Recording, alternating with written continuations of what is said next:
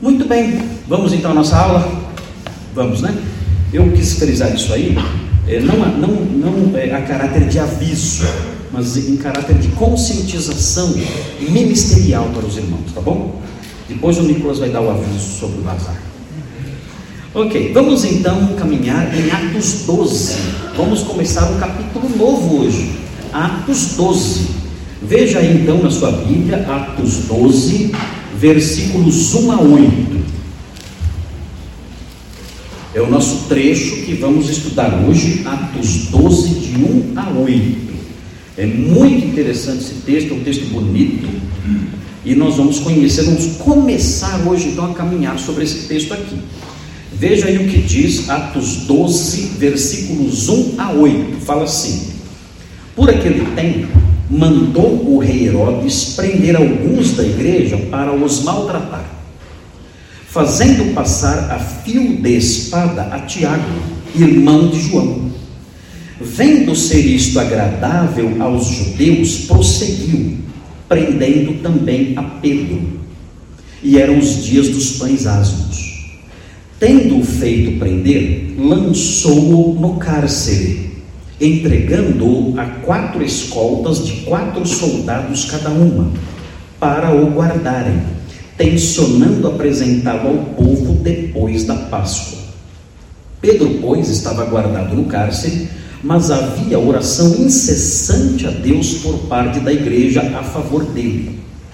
Quando Herodes estava para apresentá-lo, naquela mesma noite, Pedro dormia entre dois soldados, acorrentado com duas cadeias, e sentinelas à porta guardavam o cárcere.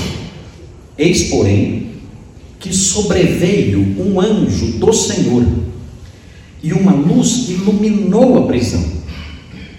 E tocando ele o lado de Pedro, o despertou, dizendo: Levanta-te depressa. Então as cadeias caíram-lhe das mãos. Disse-lhe o anjo: Singe-te e calça as sandálias. E ele assim o fez. Disse-lhe mais: Põe a capa e segue-me. Aí nós temos então a primeira parte da história. Eu, eu parei a história aqui, eu, eu parei aqui a divisão, porque na sequência nós temos é, Pedro sendo liberto, mas ele já fora da prisão.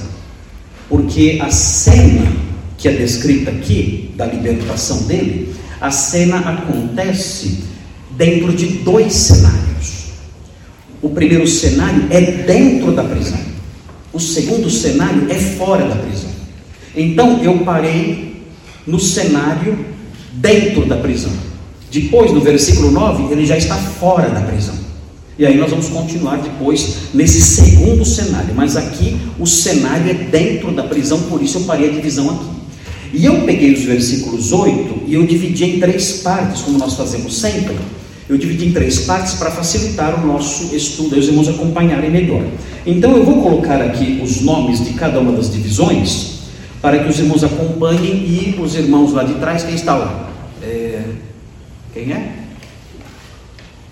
É o Gotinha? O Gotinho e o Henrique. E o Henrique? Ah, o Henrique e o Gotinha. Tá bom. Então, é, por favor, escrevam aí. É, primeiro, o primeiro título da primeira divisão é o seguinte: A maldade estimulada pela popularidade. Esse é o título dos versículos 1 a 3. A maldade estimulada pela popularidade. Por que Herodes agiu com tanta maldade e por que depois ele ficou encorajado a agir com mais maldade ainda? Porque isso tornava popular. O povo gostava de ver ele maltratando os crentes. Então, por isso, ele era motivado por essa popularidade, pela aprovação popular. Então, ele prosseguia nos seus intentos maldosos. Então, primeiro é a maldade estimulada pela popularidade. Escreveram? Pronto. Dois. Dois, aí é o versículos 1 a 3. O segundo, a segunda divisão. O livramento solicitado pela oração. Aí os versículos 4 e 5. Então, versículos 4 e 5, o livramento solicitado pela oração. É o título dos versículos 4 e 5. É muito interessante porque o texto aqui fala de uma oração ardente. A igreja orando com ardor, com fervor. A igreja se incendiou numa oração que não era só constante, era uma oração ardente. É interessante notar isso aqui no texto, o modo como é descrita a oração da igreja. Então, é o livramento solicitado pela oração, versículos 4 e 5. E o último, o último 3, o milagre operado pelo anjo celeste. É, o anjo entra em ação no versículo 6 e vai até o 8. Versículos 6 a 8 é essa parte, o milagre operado pelo anjo celeste. Nós veremos então aí nos versículos 6 a 8. Pegaram as três partes? Pegou, Henrique? Ok? Então tá aí já. A hora que estiver pronto, coloca aí para a gente é, não perder o mapa. Esse é um mapinha, esse é um mapinha. Esse é o mapinha do nosso estudo. Então nós vamos caminhar sobre esse mapinha, para que os irmãos não se percam. Então o primeiro tema que vamos ver, o primeiro título, é a maldade estimulada pela popularidade, versículos 1 a 3, é que vamos estudar agora, depois seguimos aí é, no restante da história. Importante notar o seguinte: as, alguns aspectos introdutórios ligados ao texto, para situar os irmãos. Os irmãos vão ver agora, no capítulo 12, uma mudança de cenário. Qual era a cidade que serviu de cenário para o capítulo 11, que nós estudamos na semana passada? Está passada?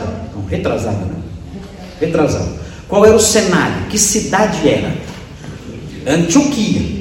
O que estava acontecendo lá? Eles estavam mobilizados para levantar uma oferta para as igrejas pobres de Jerusalém por causa da fome que veio nos dias do imperador Cláudio. Essa fome veio no ano 46, mais ou menos. Aquele evento do levantar as ofertas, se mobilizar para enviar recursos para Jerusalém aconteceu por volta do ano 43, 44. Ok? É nessa altura que estamos do livro de Atos. Mais ou menos ano, ano 43, 43 ou 44, essas coisas estão acontecendo. Agora o cenário muda. O cenário muda. De Antioquia vai para onde? Que cidade? Meu Deus. Para que cidade foi agora? Agora foi para Jerusalém. Então o foco da narrativa muda de cenário. Sai de Antioquia e vai para Jerusalém. Note bem, aos pouquinhos, Jerusalém vai sair da história. Devagarinho. Vocês devem, devem se lembrar que no começo do livro de Atos, onde as coisas aconteciam o tempo todo, a história, a história fervilhando o tempo todo em que cidade? Jerusalém. Agora, a partir de agora, Jerusalém vai começar a minguar. E o foco do livro de Atos vai para outras regiões. Jerusalém vai ficar em segundo plano, terceiro plano. A gente não vai nem lembrar de Jerusalém na sequência. Ela está saindo de cena, a igreja de Jerusalém está saindo de cena aos pouquinhos. Ela perdurou por muito tempo? Ao que nós sabemos, ela, ela permaneceu em Jerusalém, a igreja de Jerusalém, que no começo do livro de Atos é tão viva e tão, e tão pujante, essa igreja permaneceu em Jerusalém até mais ou menos o ano 66, 67, mais ou menos, mais uns, mais uns 23 anos, mais ou menos, ela permaneceu lá depois disso aqui. Depois dessa história narrada aqui, ela permaneceu em Jerusalém mais uns 20 e poucos anos é, é, por que, que aconteceu? Mais ou menos no ano 66, mataram Tiago, irmão de Jesus. Ele foi, ele foi literalmente assassinado. Eles, eles o conheciam como Tiago o Justo.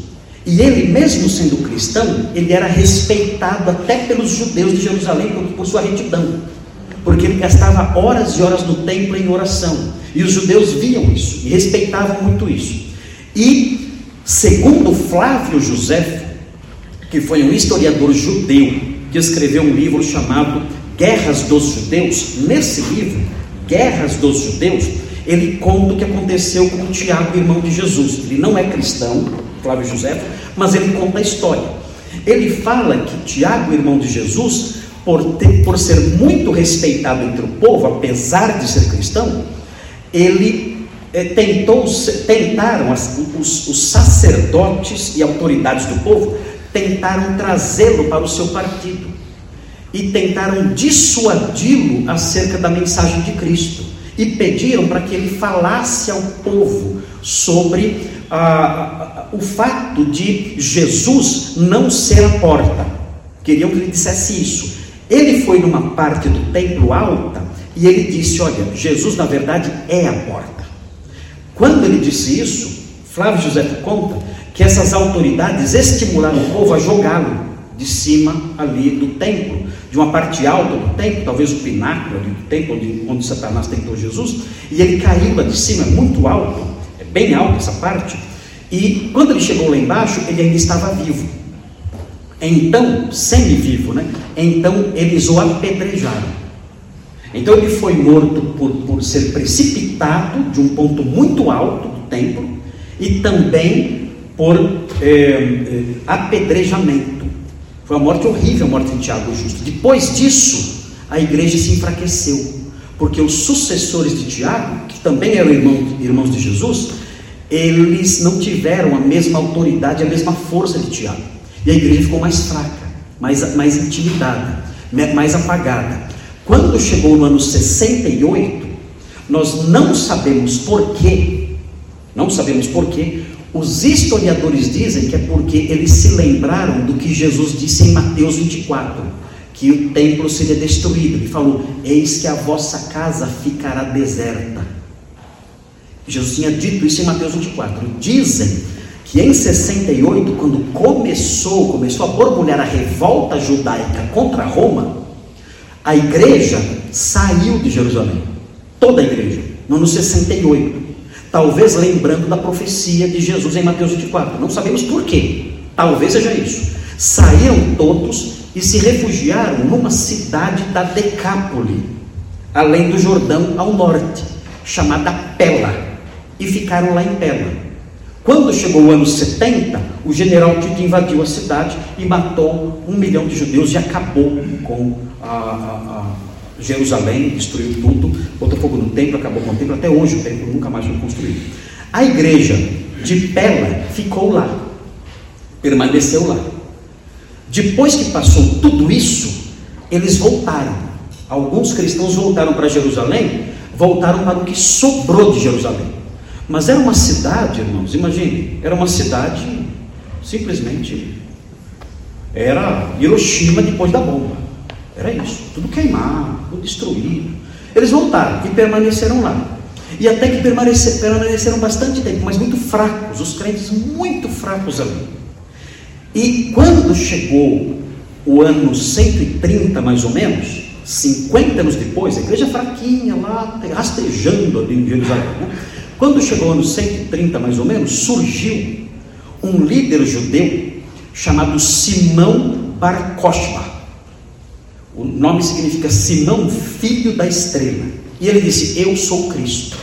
Eu sou Cristo. Eu sou o Messias. Eu sou filho da estrela.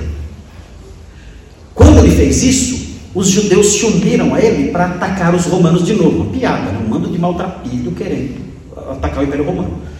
Então o que aconteceu? Ele perseguiu a igreja que dizia que Jesus era o Cristo, ele próprio martirizou cristãos em Jerusalém. E o imperador Adriano, quando viu o levante, tomou a cidade de novo, matou Simão Bar e proibiu os judeus de pisarem em Jerusalém.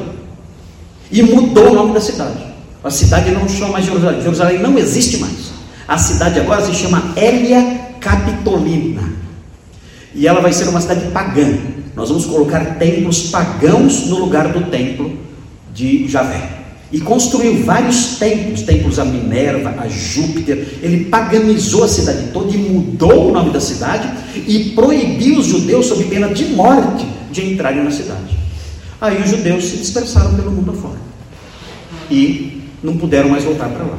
Só voltaram em 1948, quando houve a fundação do Estado de Israel. Então a igreja de Jerusalém ela foi morrendo, morrendo, morrendo, perdeu a sua a sua força. Tem uma seita no século II que surgiu da igreja de Jerusalém. São os Ebionitas.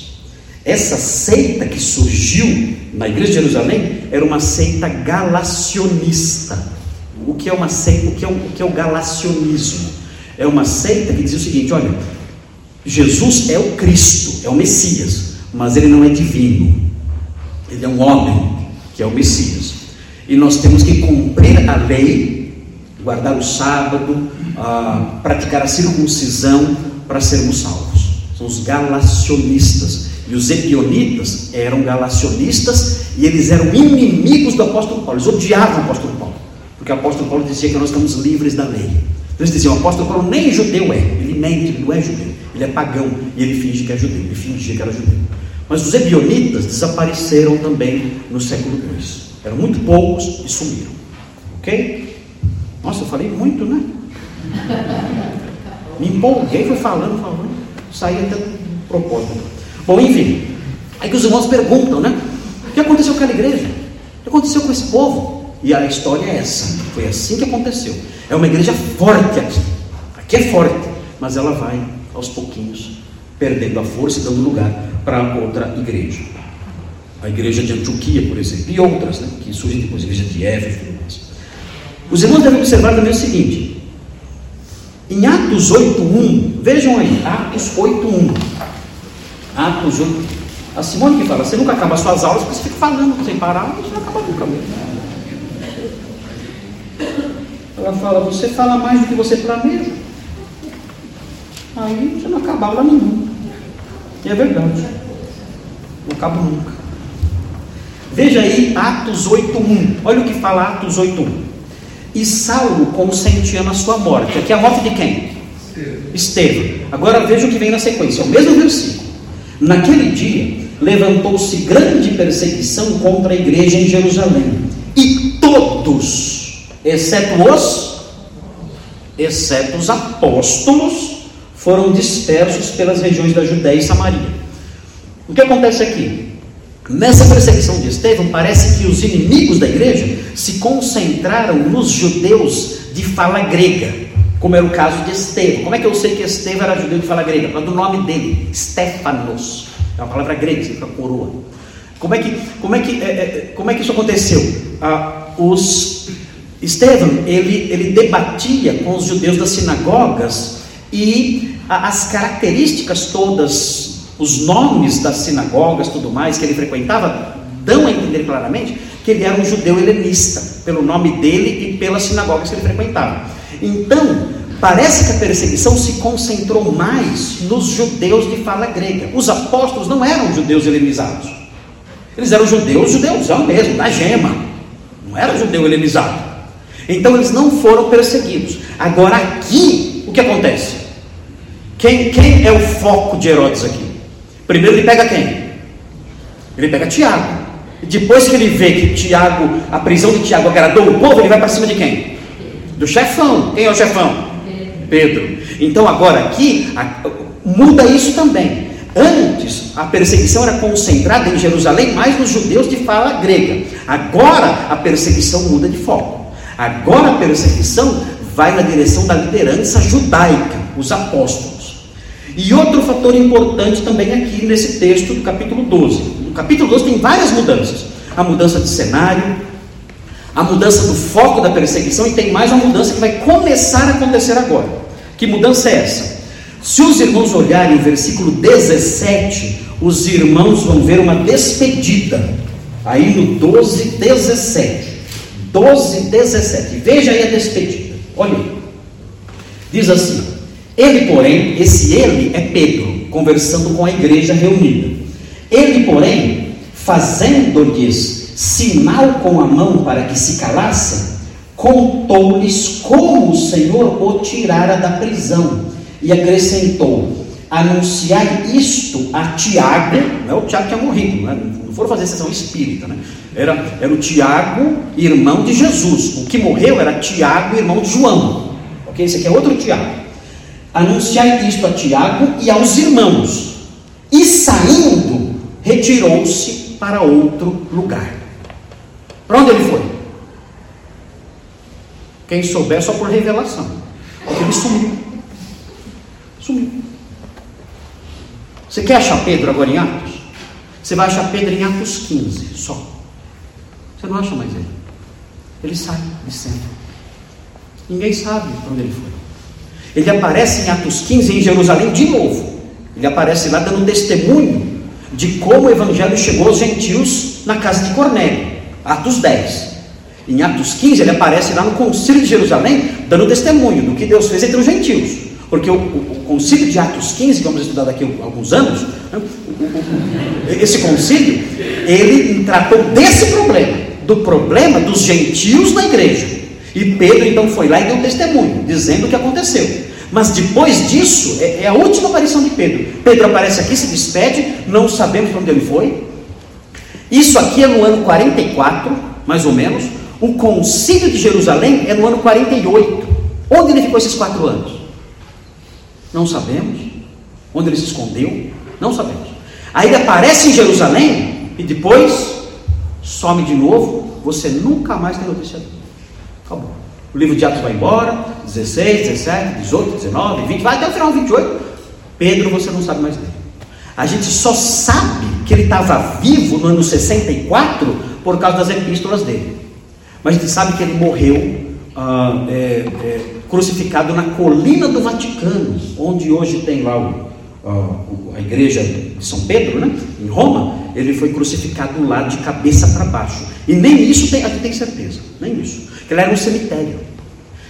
E era um cemitério, e é assim: é, havia ali próximo, no, no cemitério, nesse cemitério da colina do Vaticano, é, bom, é, era um cemitério virou um cemitério depois. Porque na verdade era, ali era o circo de Nero.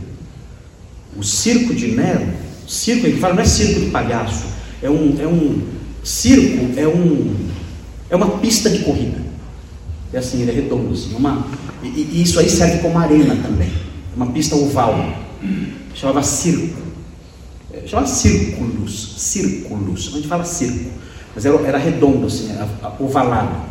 Então toda aquela praça de São Pedro, e a catedral, tudo aquilo era o circo de Nero. E ele foi, é, é, diz a tradição que ele foi crucificado de cabeça para baixo lá. O circo de Nero foi destruído, tudo, aquilo, é, hoje, é, hoje, é, onde é hoje é a igreja de São Pedro. Mas há muito tempo atrás, já logo, ainda no comecinho, século II, havia lá uma, um túmulo de um personagem cristão muito famoso e respeitado. E suspeitaram, então alguns disseram: não, esse é Pedro, que ele morreu aqui e foi sepultado aqui perto. Então, por acharem esse túmulo de um personagem cristão muito famoso, disseram: ele é, esse, esse personagem é Pedro. E aí construíram a catedral ali é, no local onde acharam os restos dele. Mas não temos certeza se Pedro realmente foi para Roma e morreu lá. Não dá para saber, não temos notícias sobre isso. Nós não sabemos o que aconteceu com Pedro. Sabemos se ele foi morto, porque Jesus falou que ele seria. Jesus falou assim: ó, você vai morrer velho. Você vai morrer velho vai morrer Marte. Lembra que Jesus falou isso para ele? Falou ou não falou? Mas quando você for velho, você vai ser levado, você vai ser atado e levado para onde você não quer. Ou seja, e João fala, e ele disse isso com respeito ao gênero de morte que ele haveria de morrer. Então Pedro ia morrer velho e Marte. Mas nós então sabemos o que aconteceu. E Pedro fala, ele sabia que ele queria morrer assim mesmo. Mas nós não sabemos os detalhes dessa morte. A tradição fala que ele morreu crucificado de cabeça para baixo na coluna do Vaticano, onde foi sepultado também ali perto. Uh, e ser crucificado de cabeça para baixo era normal, viu gente? Só Pedro foi, lorota. Muita gente era crucificada de cabeça para baixo. Era uma prática muito comum crucificar, tanto de pé como de cabeça para baixo. Muito bem. Uh, Pedro some então. Ele vai aparecer só em Atos 15 e depois desaparece. Agora, é assim. É assim. Pode ser, pode ser, se vocês lerem, se vocês lerem a carta aos Gálatas, no capítulo 2, vocês vão ver que Paulo teve uma briga, uma discussão com Pedro. E onde Pedro estava quando Paulo brigou com ele? Pedro estava em Antioquia. Então pode ser que Pedro, quando ele saiu aqui e foi embora para outro lugar, pode ser que esse lugar seja Antioquia. E ele ficou lá. Pode ser. Nós não sabemos ao certo. Mas ele vai sair de cena. Ok? Então tudo isso está acontecendo no capítulo 12. Mudança de cenário, mudança de foco de perseguição e mudança de personagens principais. Quem vai ser o grande personagem vai tomar conta da história daqui para frente? No capítulo 13. Quem vai aflorar como personagem assim principal no capítulo 13? É o apóstolo Paulo. Ele começa como Saulo e aí vira Paulo, depois que vira Paulo, aí é Paulo para toda a obra mesmo. E aí até o final é ele. Tá bom? Muito bem então. Então, dito isto, vamos ver o ponto 1. Um. Olha aí a maldade estimulada pela popularidade. Como começa então a nossa história? Como começa? Qual é a primeira expressão que aparece aí? Hã? Como começa? Nossa, estão vendo aí? Por aquele. Que ano que é? Que ano que é? Eu falei. 37, 44. Eu falei, exatamente. 43, 44. A igreja tem que idade mais ou menos? A igreja tem mais ou menos uns 10 anos. Se a gente considerar que Jesus morreu no ano 30, 35, a igreja tem mais ou menos de 10 a 15 anos. É uma igreja nova. Ok? Então, naquele tempo, na época que estavam levantando ofertas em Antioquia para ajudar a igreja de Jerusalém, esses eventos aconteceram. E aí que vem na sequência?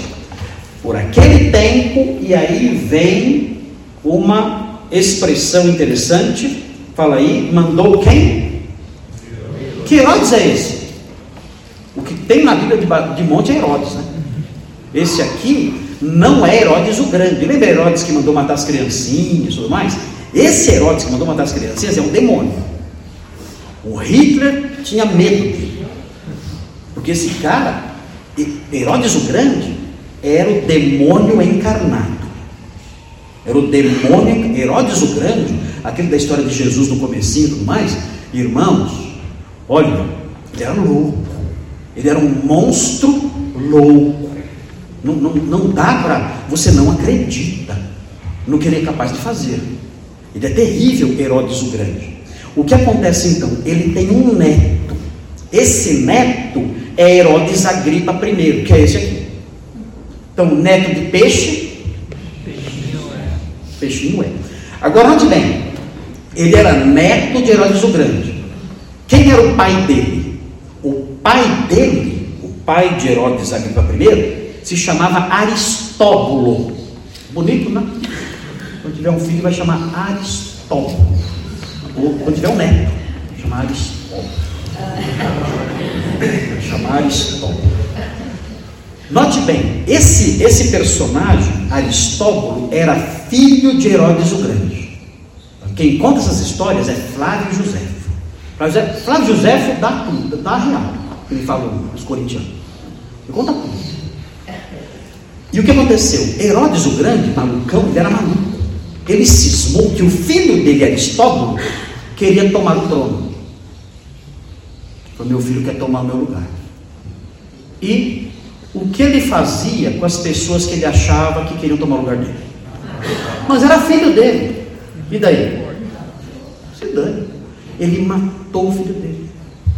Gente, olha, a pessoa que ele mais gostou no mundo chamava Mariane. A esposa dele. Ele adorava Mariane. Sabe o que ele fez com ela? Adivinha? Matou. Ele andava pelo palácio gritando o nome dela, vendo o fantasma dela. Maluco de tudo. Era um louco. E ele matou Aristóbulo. O que ele fez então?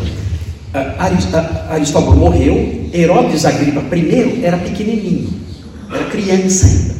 Então, ele e a mãe foram enviados para Roma e foram educados em Roma. E lá em Roma, Herodes Agripa I fez amizade com um cara, um amigo, um amigo dele lá da escola, amigo de escola, chamado Cláudio. Lembram de Cláudio? Quem foi Cláudio?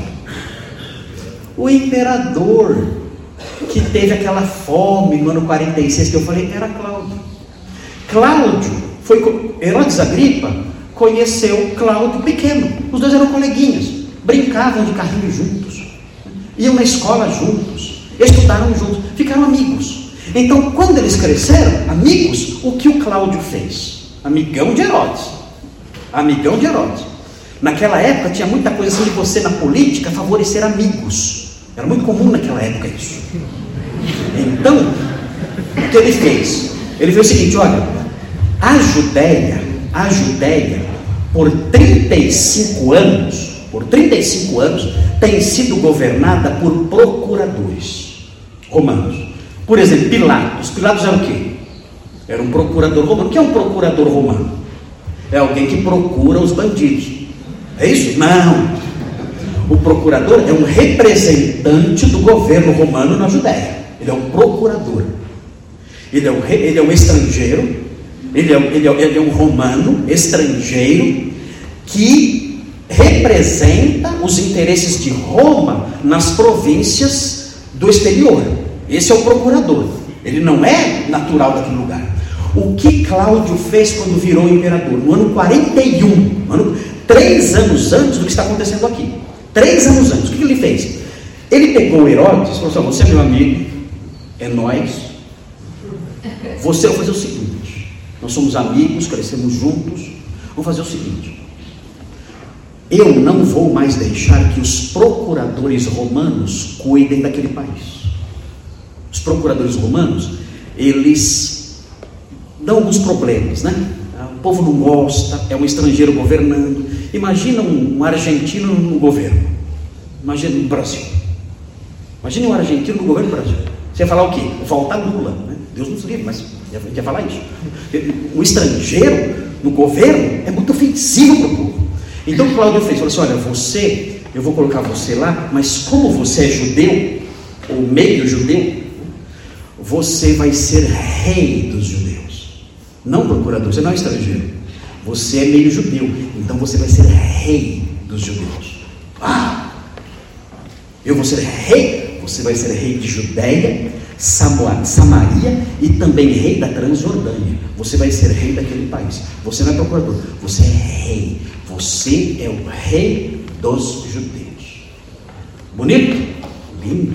Pô, quem tinha sido rei dos judeus? Davi, Salomão. Então agora nós temos um rei, um rei dos judeus, Herodes Agripa I. Então ele começou a reinar. E aí o que acontece? Chegamos aqui nesse momento. Ele tem três anos de reinado. E o que acontece? Veja o que ele fala. O texto fala assim: Por aquele tempo, mandou o rei Herodes prender alguns da igreja para os maltratar. Lucas não explica por que ele fez isso. Então, você tem que pensar: por que você acha que ele fez isso? Por que você acha que Herodes mandou prender pessoas da igreja? Porque ele tinha raiva das pessoas da igreja. Quem sabe? Ah, parece esposa de pastor. É? Ah. Quem era o rei dos judeus? Jesus. Quem se achava rei dos judeus? Os crentes diziam o quê? Olha, Jesus é o é o rei dos judeus. O que estava escrito na, na, na cruz dele? Este é, este é o rei dos judeus. Então pode ser, pode ser, pode ser que Herodes tinha bronca dos cristãos, porque os cristãos olhavam para ele dizendo, ah, coitado. Ele pensa que é o rei dos judeus. Nós temos um rei. O nosso rei é Jesus, ele é o rei dos judeus. E pior, e pior, eu poderia pensar, Deus está morto, mas e os descendentes? Se Jesus é rei e está morto, quem se acha rei dos judeus? Os irmãos dele? Certamente se acham com direito ao trono. Ou seja, esse grupo é um grupo que representa uma certa ameaça para mim. Então, Herodes pode ser que por causa disso tinha raiva da igreja. A igreja reconhecia outro rei. Ó, isso é tão possível, é tão possível, é, que no, no, ano 95, mais ou menos, bastante tempo depois, 50 anos depois, teve um imperador chamado Domiciano. Domiciano. Sabe o que ele fez? Ele tinha tanto medo que na Judéia surgisse um, um, um, um, pre, um pretendente ao trono da Judéia, que ele pesquisou os descendentes de Jesus, os parentes dele, os, os netos dos irmãos de Jesus, enfim. Ele procurou para saber onde estavam, quem eram e o que faziam. Porque ele pensava assim: se Jesus dizia que era rei, esses caras têm pretensão ao reino e eles podem me dar problemas. E ele achou, ele achou, ele achou dois. Ele achou dois descendentes de Jesus, não sei os nomes deles, e mandou, mandou que eles comparecessem no palácio. Aí eles compareceram no palácio e o Domiciano conversou com eles e perguntou: O que vocês fazem? Eles disseram: Nós somos lavradores. E ele falou: E, e o que vocês têm de dinheiro? A senhora, nós temos nós temos uma pequena propriedade, o dinheiro que nós temos é dessa propriedade, é o valor dessa propriedade, que nós dividimos entre nós dois, propriedade pequena, era uma chacrinha, e nós tiramos a nossa subsistência do que nós plantamos nessa propriedade. E aí o Domiciano perguntou para eles: e o que vocês pensam sobre o reino do parente de vocês que foi morto é, décadas atrás? Eles disseram: olha, o reino do nosso parente, Jesus de Nazaré, o reino dele é um reino que vai se manifestar no futuro. Ele agora reina no céu. E esse reino vai se manifestar no futuro, quando ele dominará toda a terra. Aí o Domiciano olhou e falou: Ih, coitado, é louco. Aí falou assim: Ó, tá bom, então tá. Aí falou assim: Olha, é, libera, manda eles dois embora, porque são dois coitados, pobres, né, miseráveis e malucos, né, creem em bobagens. Então manda embora. Lembra João em escrevendo Apocalipse? Quem era o, o, imperador nessa época? Domiciano. Quando Domiciano conversou com os dois irmãos de Jesus e viu que o cristianismo era isso, assim, ah, isso aí não faz mal para ninguém. Isso aí é bobagem. Aí ele mandou libertar João.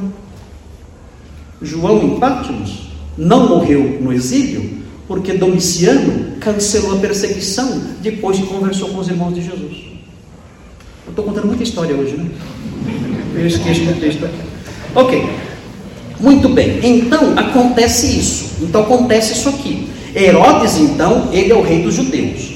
Ele olha para a igreja. A igreja reconhece um outro rei. Pode ser então que, movido por preocupações políticas, sabendo que Jesus tinha parentes ali na igreja, Tiago era o chefe da igreja, era o líder da igreja, e era irmão de Jesus, ele então começa a perseguir os cristãos. O povo, então, de acordo com o texto aqui, o povo gosta. O texto fala assim: ele mandou prender alguns, não sabemos quantos, porque o texto focaliza em Tiago e Pedro, mas ele prendeu mais do que é, mais, mais do que só Tiago e é, Pedro. Aqui o texto tem uma expressão interessante. O texto fala assim: mandou prender alguns. Todo mundo tem essa tradu tradu tradução?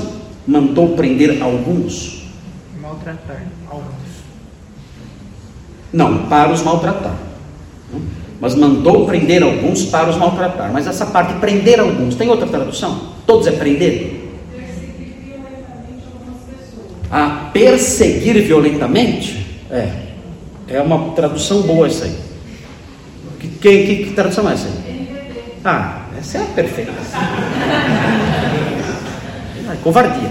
Mas tem outra? Hã? Estendeu a mão. Estendeu a mão? Está assim na sua? Fala, qual que é a sua? É, revista corrigida. Revista corrigida? Muito boa. Estendeu a mão? Porque a ideia, a, a ideia é muito vívida. A ideia presente aqui é interessante. É assim, quer ver? é, lançou Herodes, o rei, as mãos. Ele lançou as mãos violentamente. O verbo que aparece aqui, epebalen. Epebalen. É um verbo que sugere a ideia de jogar. É algo violento. Ele, ele, ele lançou as mãos sobre alguém, violentamente. Como é que eu faço isso? Como é que eu lanço, lanço a mão violentamente? Eu agarro, né? Ou seja, essas pessoas caíram nas, nas garras. Ele, ele catou a pessoa violentamente. Já fizeram isso com você? Não? Alguém já foi abordado pela rota aqui alguma vez? É, lance, já foi, pastor? Não? Não? Oi? Ah, que eu falei, você fez assim. Ah, é, é, é, isso foi noutra vida, né? Foi noutra, você conheceu a rota. É, eles lançaram a mão, é algo é lançar as garras, ou seja, ele foi para cima violentamente. Aqui está traduzido como prendeu. Ele prendeu. A gente sabe que ele prendeu porque na sequência fala que ele lançou Tiago no cárcere. Mas a ideia é mais do que isso. Ele, ele realmente ele agiu com violência, com furor contra essas pessoas. E o objetivo qual era? Para os maltratar. Esse verbo maltratar, a gente pode pensar, é, é xingar, né? Não é isso. Esse verbo na Septuaginta, o que é Septuaginta? Quem sabe o que é Septuaginta? Quem sabe o que é Septuaginta? Já era para saber. É a tradução, isso, tá lá, o Tiago está falando, é a tradução do Antigo Testamento para o grego, que foi feito no século 2 a.C., no reinado de Ptolomeu Filadelfo, no Egito. Então, essa tradução, quando fala dos maus tratos dos egípcios contra os hebreus, na época da escravidão dos hebreus, usa esse verbo. Era era um maltrato severo, extremamente severo. Então o que Herodes faz aqui é lançar mão violentamente dessas pessoas com, com um vigor terrível. Ele os agarra e os fere com o objetivo de machucá-los mesmo. Esse é o objetivo dele. Nós não sabemos, o texto fala assim, com o objetivo de maltratar alguns. Nós não sabemos o que ele fez com esses alguns. Mas certamente isso envolve tortura. Tortura. Gente, tortura é coisa terrível. É terrível. No Brasil já teve tortura. Bolsonaro vivia torturando todo mundo aí. Meu pai era polícia. E ele fala que realmente havia tortura. Isso é terrível. Tem gente que não sobrevive à tortura. Gente que não sobrevive. Ah, ah, tem um personagem da história da igreja chamado Orígenes de Alexandria. Ele morreu no ano 254. Ele foi condenado por ser cristão e ele foi torturado porque o imperador da época se chamava Décio. Ele se chama Décio Braço. Porque é, porque ele é, porque ele vocês riem das minhas piadas. Só vocês riem, porque a Simone e a Helena nunca riem das minhas piadas. Mas é porque tem que chamar Décio Braço mesmo. Porque ele, ele, ele não quer, Décio, ele não queria matar. O que, que ele queria fazer? Tortura. Tortura. Para quê? Porque se você mata, você cria mártires. E mártires para a causa que eu estou perseguindo é bom ou mal? Para a causa que eu estou perseguindo, o mártir é bom. Se eu der um mártir para uma causa, aí quem segue aquela causa fica mais encorajado. Morreu pela nossa causa. Isso me encoraja. Então, mártir não é uma boa jogada. O que eu tenho que criar? Eu tenho que criar apóstatas. Porque o apóstata, se eu consigo fazer um líder cristão apostatar, todo mundo desanima. Pastor Marcos apostatou. Meu Deus, toda a igreja desanima. Agora, o pastor Marcos morreu pelo evangelho, toda a igreja, ah, vou morrer também. Encoraja. Então os imperadores descobriram que mártires não são bom negócio. Então, em vez de matar, eu vou torturar. Para quê? A pessoa não morre e apostata. Então o imperador Décio, ele prendeu Orígenes e em vez de matar, ele torturou. Orígenes tinha 69 anos na época. 69 anos. Ele não aguentou. Ele, ele permaneceu ali firme, não apostatou. O pai dele já tinha morrido, quando ele tinha 17 anos, o pai dele morreu, mártir, chamava Leônidas o pai dele. Morreu mártir, não apostatou. Ele, origem, quando o pai dele estava na cadeia, ele, Orígenes, com 17 anos, escrevia cartas para o pai, dizendo: Pai, não apostate, mesmo que você morra, não abandone o evangelho. Olha, com 17 anos. Escrevia cartas, pai, não apostatou. E o pai não apostatou e o pai morreu. Orígenes queria se entregar para as autoridades, quando tinha 17 anos, a mãe dele eh, escondeu a roupa dele para ele não poder sair na rua.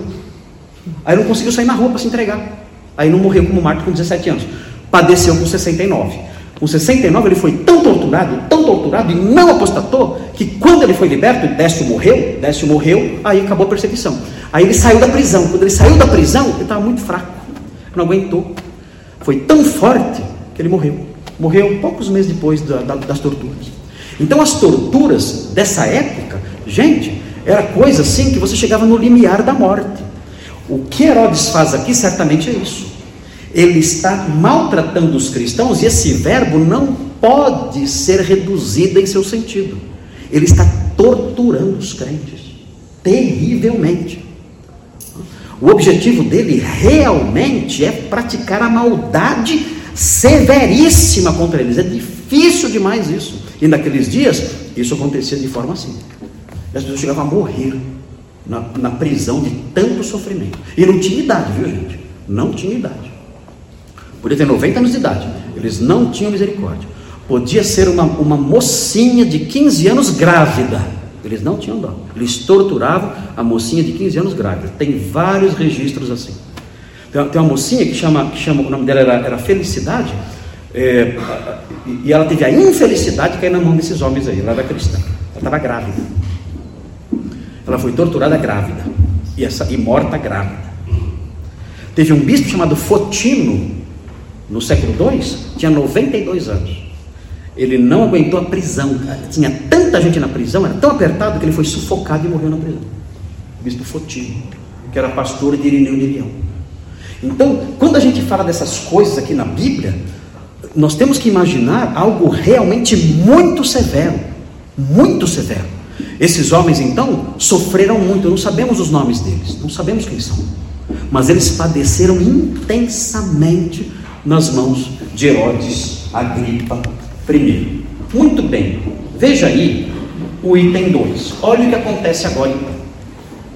Ele faz isso, e aí vem o versículo 2: Fazendo passar a fio de espada a Tiago, irmão de João.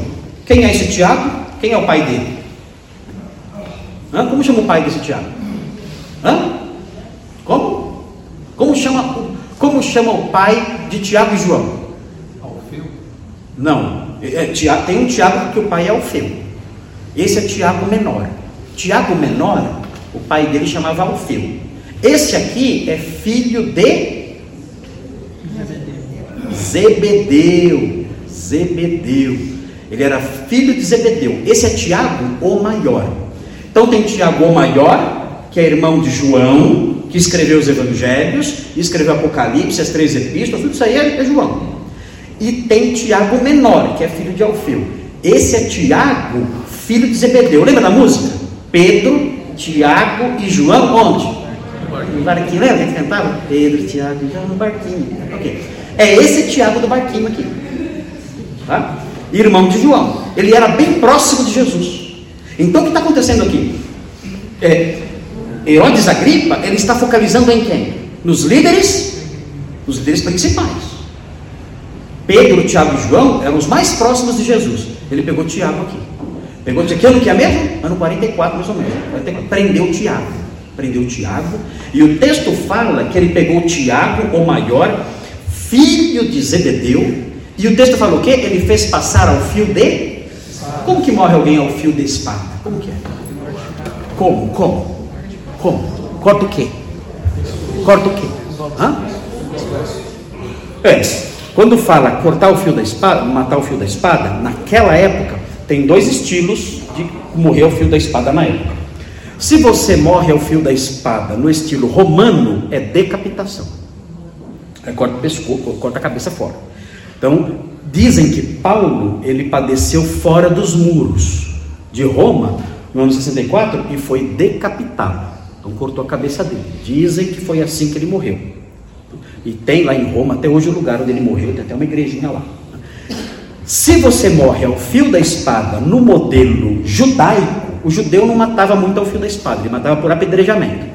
Mas se o judeu fosse matar ao fio da espada, ele não cortava a cabeça fora. Por quê? Porque o judeu respeitava muito o corpo humano. E ele achava que cortar a cabeça fora era um desrespeito ao corpo, era aviltar o corpo. Então ele não fazia isso. Como é que ele matava ao fio da espada? Ele traspassava a pessoa da espada. Como Herodes matou Tiago? No estilo romano ou no estilo judaico? Eu acho que ele gostava de agradar os judeus. Como ele era político, né, meio malufão e tal, eu acho que ele queria agradar os judeus. Eu acho que ele matou cravando a espada na barriga dele. Tendo a espada. Então passou ao fio da espada. Então, nós temos aqui o primeiro apóstolo morto. Os demais apóstolos, não sabemos onde estão. Mas Tiago aqui é o primeiro apóstolo que é martirizado. E não temos é, notícia mais do que aconteceu. O que aconteceu com o corpo não fala nada. Tem histórias que eu posso contar, mas não está aqui na Bíblia. Agora, pergunta para quem estuda a Bíblia. Tiago morrer martirizado. Foi surpresa ou já era esperado?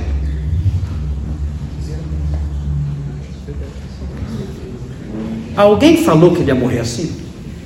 Ou deu alguma dica? Hã? Jesus falou alguma coisa, não falou? Vocês devem se lembrar, depois vocês vão ler em casa. Vocês vão ler em casa depois, Marcos capítulo 10, versículo 35 a 40. Eu não vou ler agora porque tá, o tempo está adiantado. Marcos 10, 35 a 40. Tiago e João tinham um apelido. Qual era o apelido deles? Hã? Filhos do trovão. Ou seja, eles eram mansinhos? Não. Eles eram. Né? Eles mandavam para o raio que o parta. Né? Filho do trovão. Né? Em Portugal fala isso, é raio que o parta. É comum falar isso. Aqui no Brasil é tão comum. Mas em Portugal fala isso. É a pessoa irada fala, raio que parta. Parece que Tiago e João, eles tinham esse perfil de muita ira. Eles queriam, inclusive, destruir uma, um vilarejo, né? Ó, oh, Senhor, quer que nós oremos para destruir todo esse vilarejo? A gente ora agora, já acaba tudo. Eles eram assim. Depois, João, parece que ele muda um pouco. Né? Ele fala, filhinhos, amai-vos uns aos outros. Ah, é filho do trovão. Agora amai, ele ficou velho, tomou vergonha, né? Mas, mas mas no final da vida você não consegue chamar de trovão. Ele só fala amai-vos, amai-vos, amai-vos. Aliás, ele morreu falando isso. Sabia? Ele era carregado para a igreja, não conseguia andar. Olha só, ele não conseguia andar em Éfeso. Magrinho ali, só pele e osso. Colocava ele numa maca e iam levar para a igreja. Em Éfeso. No finalzinho da vida dele, tinha já 90 e poucos anos. Quase 100 anos de idade. E eles iam carregando ele, ele ia gritando. Acho meio caduco já. Ficava gritando assim: Amai-vos, filhinhos, amai-vos, amai-vos. Não parava de gritar. Chegava na igreja gritando: Amai-vos, amai-vos, amai-vos. Aí um dia falava: ô, ô, João, por que você só grita isso o tempo todo? Ele falou assim: Olha, porque isso é o mais importante que há. Se vocês se amarem, eu não preciso ensinar mais nada. Se vocês se amarem uns aos outros, não tem mais nada que eu preciso ensinar para vocês. Está tudo envolvido no amor. Ele falava isso antes de morrer. Bom, enfim, o que acontece aqui em Marcos 10? Em Marcos 10, eles falam assim para Jesus: Jesus, vem cá. Queremos fazer um pedido, pedido simples para você. Nós queremos que no seu reino, quando o Senhor vier, coisa pouca, nós queremos que nós dois sentemos um à sua direita e outro à sua esquerda. Se não for pedir demais, é isso que eu quero pedir para você o Senhor. O que vocês acham desse pedido? Jesus ouviu isso e falou assim: Olha, vocês não sabem o que estão me pedindo. Vocês não sabem. Vocês podem beber o cálice que eu bebo. E, ser, vocês podem ser batizados no batismo que eu serei batizado. Eles disseram: Podemos. Ok. Vocês serão. Vocês serão. Mas sentar à minha direita e a minha esquerda, isso está reservado para as pessoas certas. pastor Marcos e pastor Nicolas. Isso não foi revelado, tive uma revelação agora. Então, os, os outros apóstolos ficaram irritados com isso. Por quê? Mas quem eles pensam que são? Ficaram com inveja, né? A gente que quer sentar à direita, porque sentar à direita e à esquerda é simplesmente ser o segundo e o terceiro no reino. Só isso. Eles queriam Jesus o primeiro, a gente o segundo e o terceiro. Eles acharam que ele, né? E Jesus então deu essa resposta para eles. Falou, vocês vão beber do meu cálice. O que acontece então agora aqui? Bebeu do cálice. Hã? Tiago bebeu do cálice e foi batizado com batismo de sangue. Então cumpre aqui uma profecia de Jesus. Tiago então morre assim. E é curioso que na sequência da história, quando há crucificação, quem está à direita e à esquerda de Jesus? Dois ladrões sendo crucificados. Eles nunca imaginaram né, que, que a direita e a esquerda de Jesus envolvia dor. É, é, é sutil. Os evangelistas são sutis nisso aí. Eles colocam a direita e a esquerda. Eles narram isso, realçam isso. Talvez para fazer uma remissão àquela história de Marcos 10.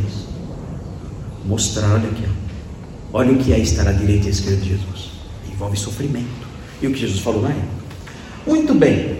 Tiago, então, passou o fio da espada. Bem, é, existe uma lenda, existe uma lenda que fala que depois que ele morreu, melhor, antes dele morrer, esse Tiago aqui, antes dele morrer, ele viajou para a Espanha. Logo depois da ressurreição de Jesus, ele foi para a Espanha. Esse Tiago maior. E ele trabalhou na Espanha, na região mais norte, na região da Galícia, lá na Espanha. Trabalhou lá.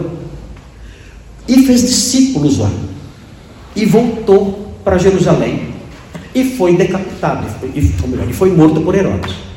Depois de alguns séculos, no século IX, na Espanha, acharam, acharam um túmulo, um túmulo cristão de um personagem importante.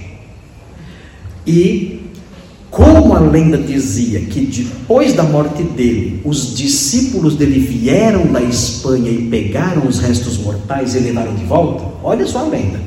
Depois que ele morreu aqui, dizem, vieram da Espanha os discípulos, pegaram o corpo dele, levaram de volta para a Espanha e sepultaram na Espanha.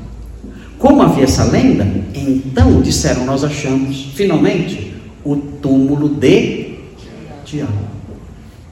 E aí então fizeram uma igreja no local, e ali então surgiu uma cidade. Como chama a cidade? Como? Santiago de Compostela, na Espanha. Até hoje é um centro de peregrinação. Tem até um livro chamado O Caminho de Santiago. O que era o Caminho de Santiago? Era o caminho de peregrinação dos franceses e alemães que iam até Santiago de Compostela, na Espanha, para adorar as relíquias de Santiago. Isso aqui. Dizem que era dele. Eu acho que tudo invenção. Mas eles falam isso. Tem aí Santiago? Tem aí? Mostra aí. No mapa. Tá Até hoje é o centro. Aí está o mapa. Olha lá, comenta. Aí. Aí é Espanha, né? Diminui, diminui o mapa para mostrar a Espanha. Aí, olha lá onde fica Santiago. Ali. Santiago de Compostela. Então as pessoas saíam daqui, da, da, da, Europa, do resto da Europa, atravessavam os Pirineus, aqui, aqui é os Pirineus, essa cadeia de montanhas aqui, chama Pirineus. Atravessavam os Pirineus e iam até Santiago. É o, esse é o caminho de Santiago. Esse é o caminho de Santiago. Que é até Santiago. E manteve então viva a chama do cristianismo no norte da Espanha, na época da conquista árabe. Não sei se vocês sabem, mas a partir do século VIII, toda essa península aqui, chamada Península, Península Ibérica, ela foi conquistada pelos mouros, pelos muçulmanos, não é isso, João? Os muçulmanos conquistaram a Península Ibérica e tomaram conta da Península Ibérica por 800 anos. Os mouros só foram expulsos da Península Ibérica com a queda de Granada, a cidade de Granada. Aqui no sul, aqui embaixo, aqui na cidade de Granada, houve a derrota dos mouros promovida pelos reis Fernando e Isabel, os reis católicos. Então, os mouros deixaram a Península Ibérica em 1492, no ano da descoberta da América por Cristóvão Colombo. Então, a Espanha ficou sob o domínio árabe durante 800 anos. Se você visita a Península Ibérica, você vai encontrar palácios no estilo árabe, pinturas no estilo árabe, construções no estilo arquitetônico árabe. Por quê? Porque os árabes dominaram a Península Ibérica durante 800 anos. E surgiu então uma terrível guerra entre os árabes e os cristãos. Eram as guerras da Reconquista. E essas guerras partiam da onde? A Reconquista partiu do norte da Espanha e veio tomando toda a Espanha ao sul, até expulsar os mouros aqui em Granada. Aí toda a península se tornou cristã novamente. É por isso que os espanhóis e portugueses são tão apegados ao catolicismo. Eles lutaram durante 800 anos pela sua fé. Vai evangelizar um português católico? Vai evangelizar um espanhol católico? Meu Deus! Eles, eles não querem ouvir, porque há um apego, os católicos mesmo, há um apego muito forte ao catolicismo, não é assim, João? É muito difícil, eles deixam você falando sozinho, não querem saber. Por quê? Porque eles lutaram durante 800 anos para manter a fé católica num país dominado por muçulmanos. Conseguiram expulsar? Conseguiram expulsar. Quem ajudou a reconquista? Uma das coisas que ajudou foi isso aqui, ó. Porque esse pontinho aqui, que dizem que tinha os ossos de Santiago, fazia com que os cristãos viessem sempre para cá. Então, cristianismo se manteve vivo aqui no norte, por causa desse pontinho aqui, ó. É de Santiago de Compostela. E esse cristianismo vivo no norte, que não parava, né, era uma artéria, né? O caminho de Santiago era uma artéria que ligava a Espanha árabe ao restante da Europa cristã. Então, esse, esse, essa trajetória manteve o cristianismo vivo no norte. E esse cristianismo foi se espalhando, se espalhando, se espalhando, até que tomou de volta toda a Península Ibérica. E até hoje a Península Ibérica é bem católica. Os católicos, agora não sei se é tanto assim, né, João? Mas, mas o catolicismo lá uma religião que quem é católico é católico mesmo, muito forte. E notem bem, olha só como Tiago, essa história nossa, teve influência para o restante da Idade Média. Sabe o que eles falavam? Que durante as guerras, sabe quem descia do céu com uma espada para matar os árabes? Num cavalo? Quem descia do céu sentado num cavalo matando os árabes? Quem? Santiago, irmão, filho de Zebedeu, irmão de João, descia do céu sentado num cavalo, com uma espada na mão, matando os mouros. Tanto que, sabe qual é o apelido dele? Santiago Matamouros. É o apelido dele. Quer ver a estátua dele? Procura aí, Henrique. Procura aí a estátua de Santiago Matamouros. É impressionante. E, é, é, é, um, é, um, dos poucos santos, tem o, São, tem o São, São Jorge, né, que também é guerreiro. Mas Santiago é um santo guerreiro. Ele não, não aparece assim, aquela cara de afeminado. Não, ele, ele, não, é, ele aparece de chapéu, ele aparece de chapéu, pisando, nos, pisando o cavalo nos mouros e matando os mouros ali. E, e, e, e, os reis, quando queriam incentivar os seus soldados, falaram assim: olha, eu vi Santiago descendo do céu com o cavalo e matando os mouros. Aí que eles se animaram. Ó, Santiago está conosco, está lutando conosco. Ele desceu do céu, eu vi ele descer do céu e matar todo mundo. Então eles se animavam e iam para cima sabendo que Santiago estava do lado deles. Cadê Santiago aí? Acha Santiago de Matamoros aí. É. Só digitar Santiago Matamoros que aparece. Aí vocês vão ver aí como é esse santo. Olha, pega uma, pega uma foto. Pega uma mais clara. Tem um monte. Pega uma mais clara. Pega aquela ali. Aquela lá da ponta lá. Essa, bicho. Olha. Olha ele. Esse é Santiago Matambu. Até hoje, lá em Santiago de Compostela, tem fila para beijar a cabeça dele. Eu já fui lá. Muito tempo eu fui lá. Tem fila, eu não beijei a cabeça dele. Mas tem fila para beijar a cabeça do Santiago. E tem lá a caixinha com os restos mortais dele. E até hoje as pessoas peregrinam até lá e adoram Santiago até hoje como o santo liberta. Esse Tiago aqui, que ele está estudando. Olha a história dele ao longo da Idade Média. Até hoje faz gente fila lá na Catedral de Santiago para adorar esse santo aí. É incrível. Muito bem. Vamos seguir mais um pouco? Dá, Nicolas? Mais um pouquinho só? Vamos lá mais um pouquinho? Vocês querem parar? Estão cansados, né? Cansou? Fala a verdade. Bom, vamos olhar só um pedacinho do versículo 3 aí. Volta no versículo 3. Olha o que acontece aqui. Olha o que acontece no versículo 3. Vendo ser isto agradável aos judeus. Note bem, olha a palavra agradável que aparece aí. Arestos. Agradável é o grego arestos. Significa que os judeus tiveram prazer e satisfação quando eles viram os crentes sofrendo. Dá para acreditar nisso? Vocês acreditam nisso ou não? Sim. Os judeus incrédulos tiveram prazer e satisfação quando viram os crentes sofrendo. Agora, eu vou encerrar. A gente vai continuar ah, vendo aí, prosseguiu prendendo também a Pedro, dia dos pães. Eu vou continuar daqui depois, mas eu quero fazer uma pergunta para vocês antes de acabar. Vocês acham que esse sentimento que aconteceu naquela época ainda acontece hoje? Vocês acham que os cristãos, se eles, se eles, se eles padecem, os incrédulos acham bom e sentem prazer? Vocês acham? Parece que isso aí é é algo normal. Né? Assim, reduzindo um pouquinho, quando você no seu trabalho começa a sofrer perseguição moral, você é vítima de zombaria porque você é crente. Os demais incrédulos, como eles se sentem? Eles contentes, ficam felizes.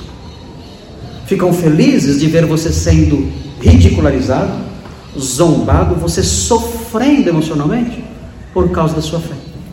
Parece que esse, esse sentimento não mudou. Se, se nós começarmos a ser presos por nossa fé, nós não podemos contar com a simpatia dos incrédulos, não. Porque pode ser, isso, isso é, é, é de se esperar que os incrédulos olhem para isso e digam: é, é bem feito. Esses crentes têm, têm que aprender mesmo. Esses crentes radicais, esses crentes que são intolerantes, esses fanáticos que só, só, só condenam os outros, esses fanáticos têm que sofrer mesmo. Está certo. É isso aí mesmo.